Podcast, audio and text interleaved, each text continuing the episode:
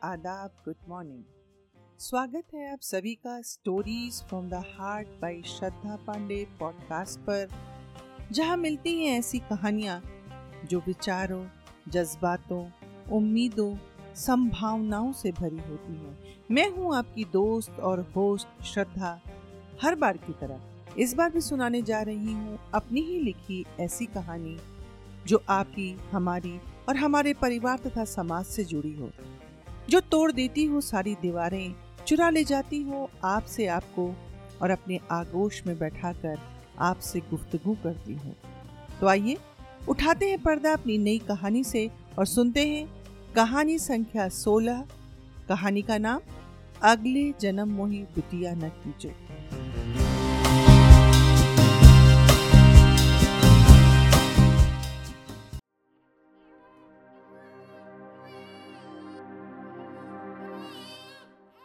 नमिता थोड़ी देर तक नन्ही सी जान को अपने गोद में लिए देखती रही, फिर पास में खड़ी माँ की तरफ़ बढ़ाकर कहा, लो माँ, यदि थोड़ी सी ममता बाकी हो तो कम से कम इसे अपने सीने से लगा लो। सारी उम्र में तुम्हारी ममता को तरसती रही। पता नहीं तुम्हारे दिल में मेरी पीड़ा की टीस क्यों नहीं उठी? रमा नमिता के गले से लगकर फूट फूट कर रो पड़ी और रोते रोते बोली, नमो मैं तुझे समाज के भेड़ियों से बचा सकी, यही मेरे लिए बहुत बड़ी उपलब्धि थी बेटा। इतना सब कुछ करने के बाद माँ, तुमने मुझे अपने से अलग क्यों कर दिया? सारी उम्र में तुम्हारे प्यार के लिए तरसती रही। आखिर क्यों किया तुमने ऐसा? रमा कुछ नहीं बोल सकी। बस अपनी साड़ी से अपना मुँह ढककर रोती रही। नमिता पास खड़ी अपनी मौसी का दोनों हाथ पकड़कर बोली, मौसी, मुझे माफ़ कर देना। आपने मुझे जितना प्यार दिया, उतना शायद किसी की सगी माँ भी नहीं देगी। पर मौसी, सच कड़वा होता है। आज आपको और माँ को ये कड़वा सच सुनना ही पड़ेगा। मेरी माँ ने मुझे अपने से दूर करके अन्याय किया तो विपुल और वैभव के हिस्से का प्यार मेरी झोली में डालकर आपने भी अपने बेटों के साथ अन्याय किया। आप और मौसा जी अपने बच्चों के हिस्से का प्यार ये सोचकर मुझ पर लुटाते रहे कि मेरा दामन खुशियों से भरा रहे, जबकि सच तो ये है कि मैं अपनी माँ के प्यार के लिए तरसती ही रही। रजनी ने नमिता का आंसुओं से भरा चेहरा अपने हाथ में भर लिया और उसके माथे को चूमते हुए अपनी दीदी से बोली, दीदी, आपको पता है कि नमिता डॉक्टर क्यों बनना चाहती थी? वो भी प्रसूति विशेषज्ञ, ताकि समाज से लड़ सके। भ्रूण हत्या को रोक सके। पुत्रोत्सव पर बधाई गाने वाले आप जैसे माता पिता को आईना दिखा सके। नमिता तो छोटी है, पर तू तो जानती है ना मेरी स्थिति। यदि तेरे जीजा जी और माता जी को इसके जन्म से पहले पता चल जाता कि मेरे पेट में कन्या है तो मेरे साथ साथ इसे भी मार डालते। कोई एहसान नहीं किया आपने मुझे जन्म देकर माँ। पैदा किया था तो ज़िम्मेदारी क्यों नहीं उठाई? बेटा तुम अपने पिताजी को और उनकी सोच को नहीं जानती क्या? यदि तुम मेरे पास होती तो आज डॉक्टर नमिता नहीं, बल्कि किसी घर में मेरी तरह ही अपने अस्तित्व की लड़ाई लड़ रही होती। रमा ने सारी उम्र अपने पति, सास और अत्यधिक प्यार में बिगड़े पुत्रों के सामने चुप रहना ही सीखा था। अतः आज भी ज़्यादा कुछ ना बोल के चुप रहना ही उचित समझा। नमिता के दर्द को समझते हुए रमा ने प्यार से उसके सिर को सहलाते, सहलाया और उसकी छोटी सी बेटी को गोद में लेकर पास रख के सोफे पर बैठ गई। उसे लगा, उसकी गोद में नमिता की बेटी नहीं, बल्कि नमिता ही आँखें बंद के लेटी है। देखते देखते तीस वर्ष पहले का समय उसकी आँखों में चल चित्र के समान घूमने लगा।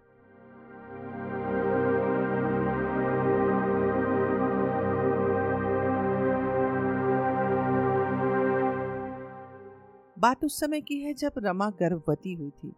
उसकी सासू माँ के साथ साथ उसके पति को भी लड़का है या लड़की, ये जानने की उत्सुकता थी। रमा अस्पताल से आई तो माताजी ने पूछा, क्या कहो डॉक्टर ने?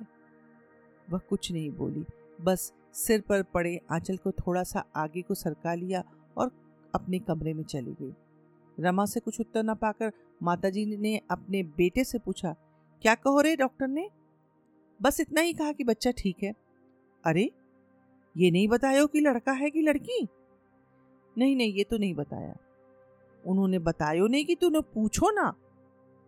पूछा था, पर डॉक्टर ने ये कहा कि हमारे यहाँ ये नहीं बताते कि पेट में लड़का है या लड़की। बस माता जी भड़क उठी। बोली, फिर तो तू ऐसा कर, बहू को किसी और डॉक्टर के पास ले जा, जहाँ पता चल सके कि होने वाला बच्चा लड़को है या लड़की। ठीक है माँ, ले जाऊँगा। पर तू तो पोते के आने की खुशी में ये भी भूल गई कि तेरा बेटा, अरे तेरा बेटा भूखा बैठा है। अरे हाँ हाँ अभी लाई कुछ खाने के। ये कहती हुई माता जी रसोई घर में चली गई। दूसरे कमरे में रमा गाय के समान कांपने लगी। उसे पूर्ण विश्वास था कि उसके पेट में लड़की ही है।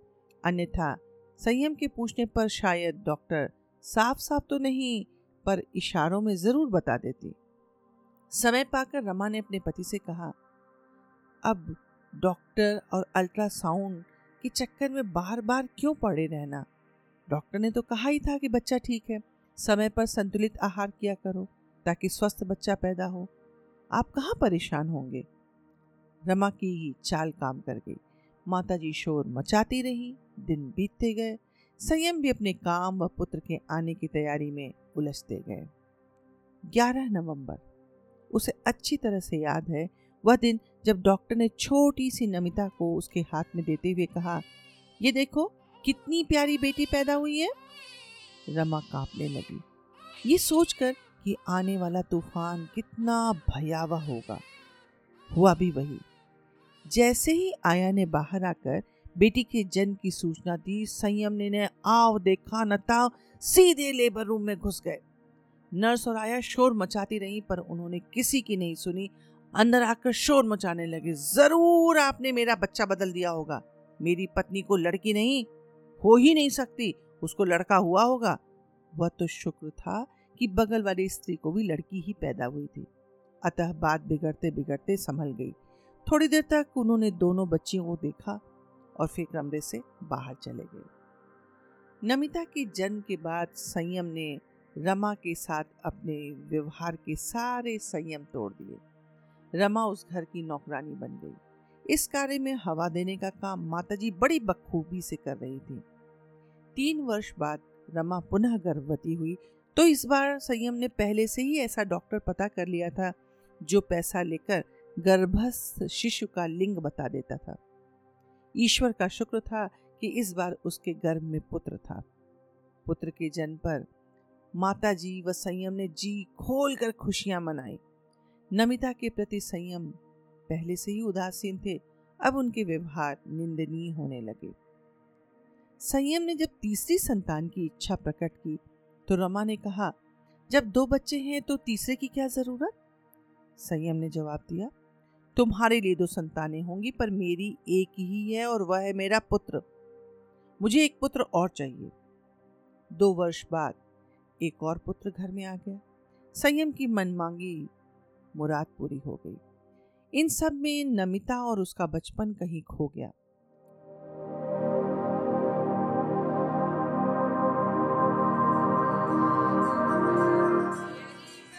दोनों बेटों के मुंडन समारोह पर जब रमा की बहन रजनी अपने पति के साथ आई तो ये देखकर चिंतित हो गई कि नमिता का दाखिला पास के किसी एरे गहरे स्कूल में करवा दिया गया और वहीं बड़ा बेटा अच्छे स्कूल में जा रहा था। पूरे समारोह में रजनी ने गौर किया, नमिता का अस्तित्व न के बराबर था।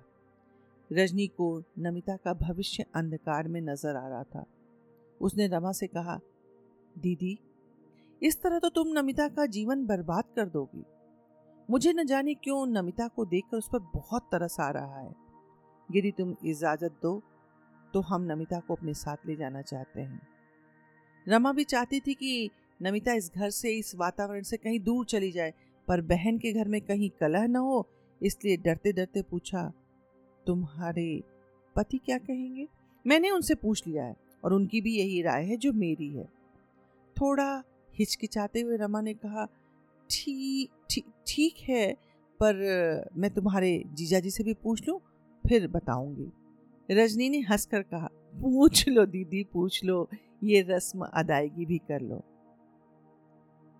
नमिता चली गई। जाते समय अपनी मौसी के साथ ऐसे खड़ी थी, मानो सारी ममता मिल गई हो।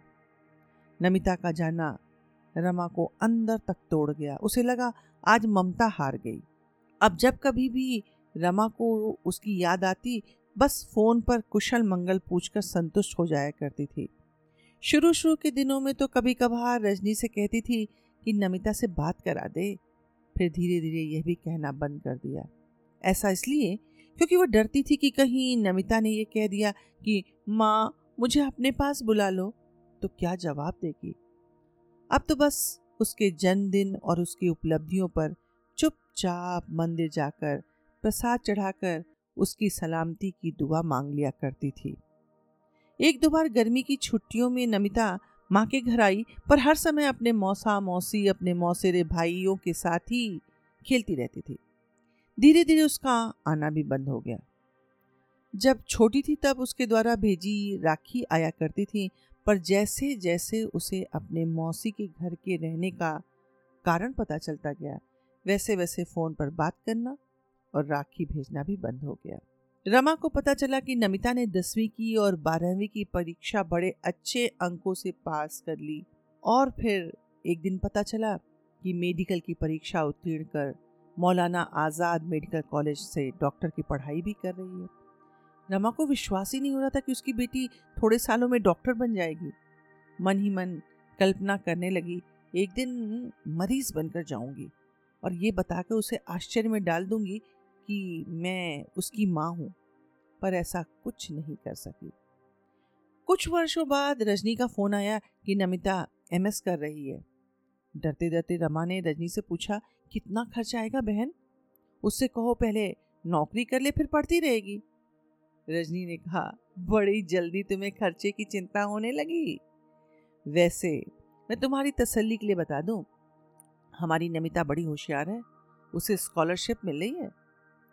देखते देखते दो वर्ष भी बीत गए। जिस दिन डिग्री मिलनी थी, रजनी ने रमा और जीजा जी को भी बुला लिया। डिग्री पाकर नमिता दौड़ती हुई अपने मौसा मौसी के गले से चिपट गई, फिर विपुल और वैभव से मिलकर अपनी खुशी जताई। रजनी ने नमिता से कहा, बेटा, माँ और पापा का भी आशीर्वाद ले लो। अनमनी सी उसने माता पिता के चरण छू लिए। रमा ने सिर पर हाथ फेरकर आशीर्वाद दिया पर संयम? संयम तो ग्लानी के कारण वह भी नहीं कर सके। कुछ महीनों के बाद रजनी ने खबर दी कि नमिता ने एक डॉक्टर लड़का पसंद कर लिया है। अगले महीने की 21 तारीख को उसका विवाह है और आप लोग आइएगा ज़रूर। 21 तारीख भी आ गई, पर भाग्य का लिखा कौन टाल सकता है? कार दुर्घटना में संयम को चोट लग गई थी। पैर की हड्डी टूट गई थी। परिणाम स्वरूप रमा चाह कर भी शादी में नहीं आ पाई। अपने माता पिता की अनुपस्थिति को नमिता ने किस प्रकार से लिया होगा, ये जानने की हिम्मत न रमा में थी और न ही रजनी बता सकी। अचानक छोटी सी बच्ची के रोने की आवाज़ से नमिता जाग गई। माँ का आंसुओं भरा चेहरा देखकर अपने को भी रोक नहीं पाई और अपनी दोनों बाहें फैला दी। रमा थोड़ी देर तक नमिता को देखती रही, फिर धीरे से अपनी जगह से उठी रजनी को बच्ची पकड़ाई और नमिता के गले से लगकर ज़ोर ज़ोर से रोने लगी। बाहर बैठे संयम घबरा गए। अंदर आकर माँ बेटी के मिलाप को देखकर मुँह फेर कर अपने आंसुओं को रोकने का प्रयास करने लगे। थोड़ी देर रुककर जैसे ही उन्होंने बाहर जाने के लिए कदम उठाया कि नमिता ने, पापा, कहकर उनके कदम वहीं के वहीं रोक दिए। घूमकर नमिता से नज़र मिलाने की उनकी हिम्मत नहीं हुई। वहीं खड़े रहे। रजनी ने ही पहल की। बोली, जीजा जी, आपकी बेटी आपको बुला रही है। क्या आशीर्वाद देने के लिए भी अपना हाथ उसके सिर पर नहीं रखेंगे? मैं जानती हूँ, उसे आप लोगों की ज़रूरत है। माना कि मैंने उसे पाला है, भरपूर प्यार दिया, पर फिर भी, पर फिर भी उसे दिन रात अपने माता पिता के प्यार के लिए तड़पते मैंने देखा है। क्या आज भी आप उसे अपनी संतान मानकर उसके सिर पर हाथ नहीं रखेंगे? इतने दिनों से संयम के अंदर जो एक तूफ़ान घुमड़ रहा था, वह आज अचानक आँसू के रूप में एकाएक फट पड़ा। वे वहीं रजनी के पैरों के पास बैठकर बोले, मैं तुम्हारा उपकार हाँ जीवन नहीं भुला पाऊँगा। रजनी ने दीदी को बच्ची पकड़ाई और कंधों से जीजा जी को उठाते हुए नमिता के पास ले जाकर खड़ा कर दिया। नमिता ने एक हाथ से पापा का हाथ पकड़ा, दूसरे हाथ से माँ का हाथ, अपने हाथों में लेकर चूमती जा रही थी और रोती जा रही थी। रोते रोते उसने पापा से पूछा, पापा पापा पापा पापा, क्या बेटियाँ इतनी बुरी होती हैं? संयम ने कहा नहीं बेटा। बेटियाँ तो जीवन का आभूषण होती हैं, जिन्हें मुझ जैसा अभागा पाकर भी गंवा देता है। उस क्षण अस्पताल के कमरे में ऐसा लग रहा था जैसे आंसुओं का सैलाब बह रहा हो, और उस सैलाब में सारी कड़वाहट, सारी पीड़ा धुल गई हो। धन्यवाद।